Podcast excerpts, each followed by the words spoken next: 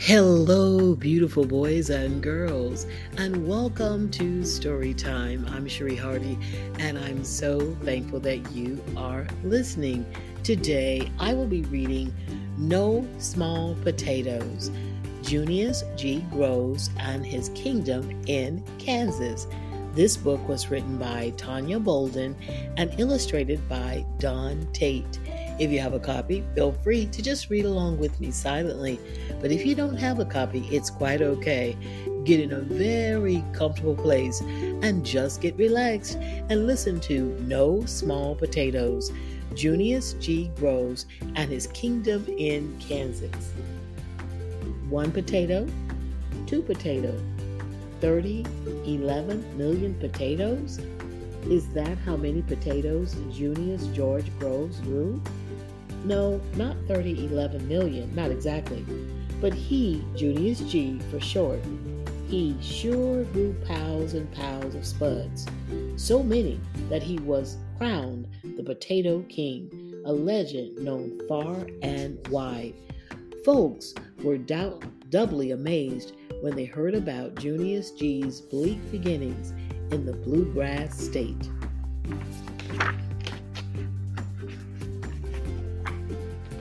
No crown, no kingdom, not an inch of ground. When baby Junius G first laid eyes on the world, he had nothing to call his own, legally not even himself. He was born into slavery on a plantation near Greensburg, Kentucky. Thank goodness Junius G didn't stay in slavery for long time. He was yet young when freedom came. That happened when America abolished slavery in 1865. Junius G didn't stay in the Bluegrass State for a long time either. He, in 1979, when he was about 20, he left, taking part in an ever-growing exodus, a great going out, a great going away. From Kentucky, Tennessee, and other southern states, tens of thousands of people, most country folk, and a host with youngsters in tow, shook the dust from their feet. Exodusters, they were called. I worked around the planters here and there and managed to pick up a little reading and figuring in a log schoolhouse at Columbia, Kentucky, Junius G, in 1905. With hearts hugging hope, clutching dreams of bountiful lives, Exodusters went west to the plains. Land was plentiful there, they heard. For many, that place of promise was Kansas, the Sunflower State. Exodusters journeyed by steamboat, by train, in bumpity-bump ox carts, in wide-wheeled wagons. Some of those keen on Kansas put down roots in new towns like Nicodemus. Others settled in or near Topeka and Kansas City. Both these burghs were along the Kansas River, also known as the Kaw. As for Exoduster Junius G, they say that he walked to Kansas more than 500 miles. Along the way, he worked odd jobs. Junius G ended his journey in the great Kaw Valley, in a part of Kansas City, Kansas, bound by Oxbow Bend in the Kaw. This place was soon called Armordale. There, Junius G landed a job on a potato farm for a lowly 40 cents a day. Junius G could so easily have pitied himself over his piddling pay, but he didn't. Instead, he made up his mind to just work hard. A few moons later, Junius G got a raise in pay to 75 cents a day, and he kept working hard, so hard, that the man for whom he worked, J.T. Williamson, made him foreman of his farm. With that came another raise, 50 more cents a day. Still, Junius G wanted more, and not just more money. He dreamed of farming for himself. Liking the bucks to buy some land, he did the next best thing. He rented land from J.T. Williamson, 9 acres. For use of his land, his tools, and his team, Junius G agreed to pay J.T. with a share of the crops. Junius G planted white potatoes on 1/3 of those 9 acres. It was several weeks before I could get work on the farm, and when I finally did secure a place, it was at almost starvation wages, 40 cents per day.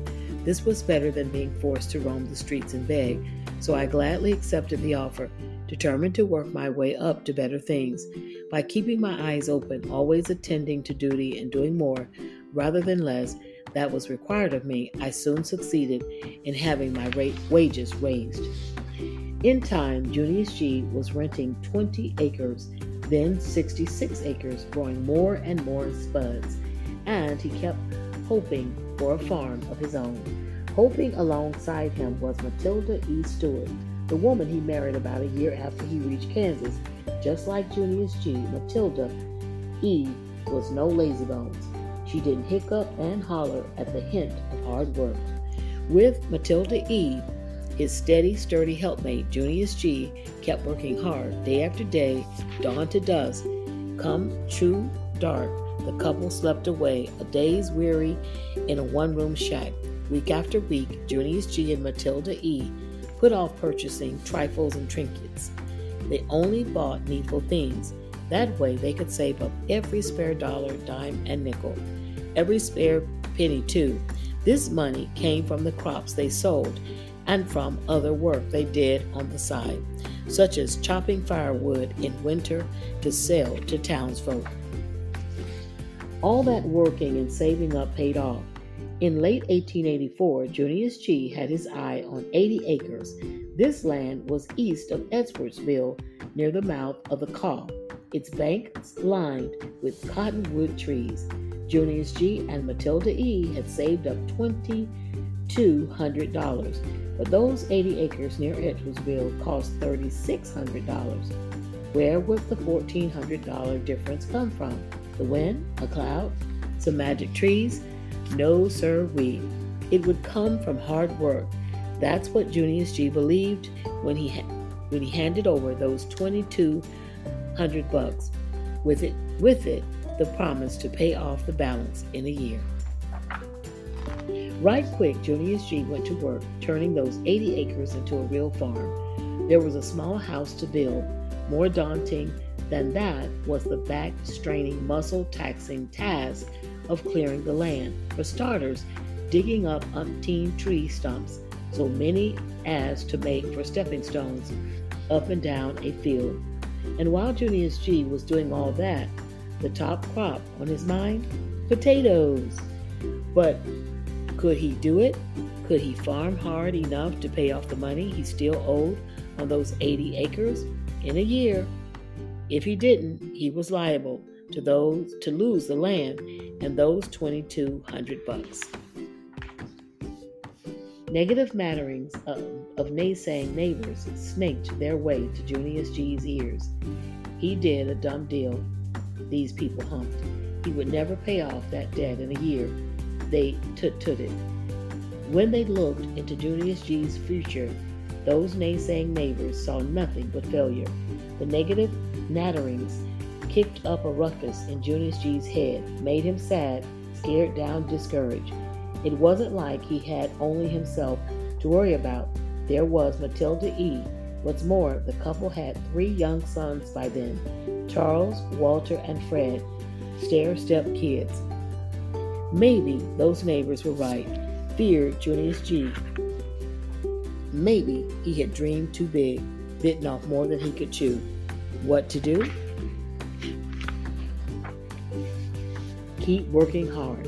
Planting, plowing, tilling, healing, hoping for right rain, watching potato vines grow, then waiting for their blooms, keeping his courage up under searing sun in the face of hot, heavy winds. Plus, Junius G. had to be ever ready to battle blister beetles, roly-polies, and other potato pests. Come harvest time, more hard work. Work hard. True to his word, Junius G. paid off the money he owed in a year. Once those 80 acres were really his, can you guess what Junius G. decided to do? It was pretty risky business paying out every dollar we had saved for 5 years, hard work and close living, and running ourselves $1,400 in debt, but we wanted a home of our own, and I knew that I should succeed much better when I was tilling soil that I could call my own. Junius G. in 1900. Keep working hard. In time, Junius G. bought more land in the Great Kaw Valley, all told more than 500 acres. A year after year, he kept working hard, so hard that in 1894, the Kansas black men called him the Potato King of his country, which was Wyandotte. So hard that in 1900, Indianapolis recorder hailed him the Potato King of the whole Sunflower State. Then, in 1902, Junius G. was crowned the Potato King of the world, and he had grown 12,000 plus more bushels of potatoes than anybody else. How many potatoes had George Groves grown that year? 72,150 bushels, or about 4 million pounds of spuds. Put another way, roughly 12 million potatoes. Potato math: 1 bushel equals about 60 pounds. 1 pound equals about 3 potatoes.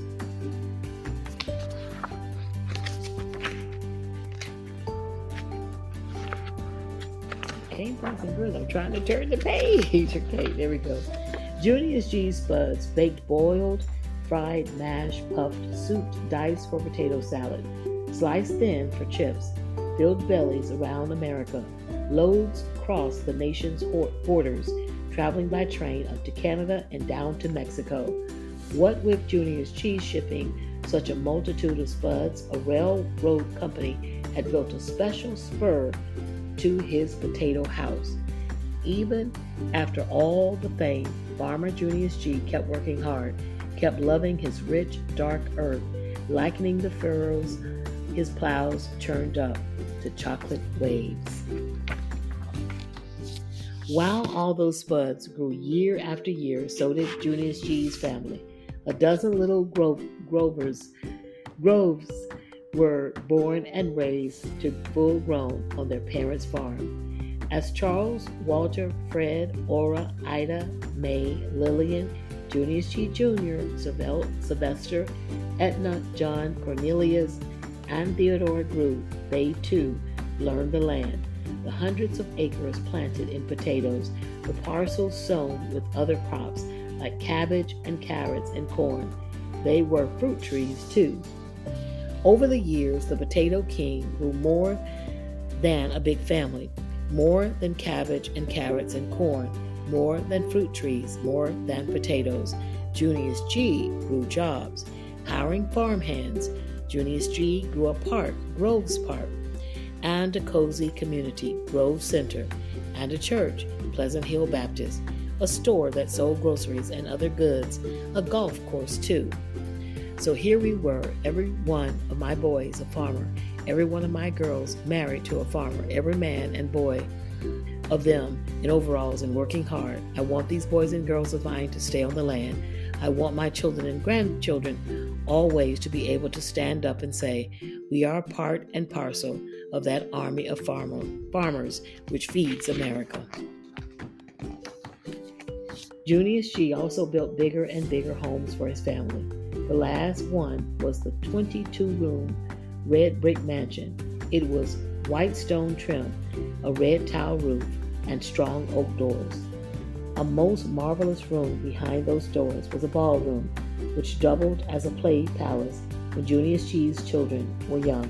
The library was perhaps Junius G.'s favorite room, so full of books and booklets on every facet of farming. Books and booklets he called his college. Along with all these acres he tilled, along with all the food he grew, and dawn to dusk on any given day, winter, spring, summer, fall, Junius G., the Potato King, could behold his Kaw Valley kingdom from the veranda of that red brick mansion with its white stone trim, red tile roof, and strong oak doors, his castle. Wow. The end. Boys and girls, that great story was No Small Potatoes, Junius G. Groves, and His Kingdom in Kansas, written by Tonya Bolden and illustrated by Don Tate. Boys and girls, continue listening. Have a great day. Goodbye.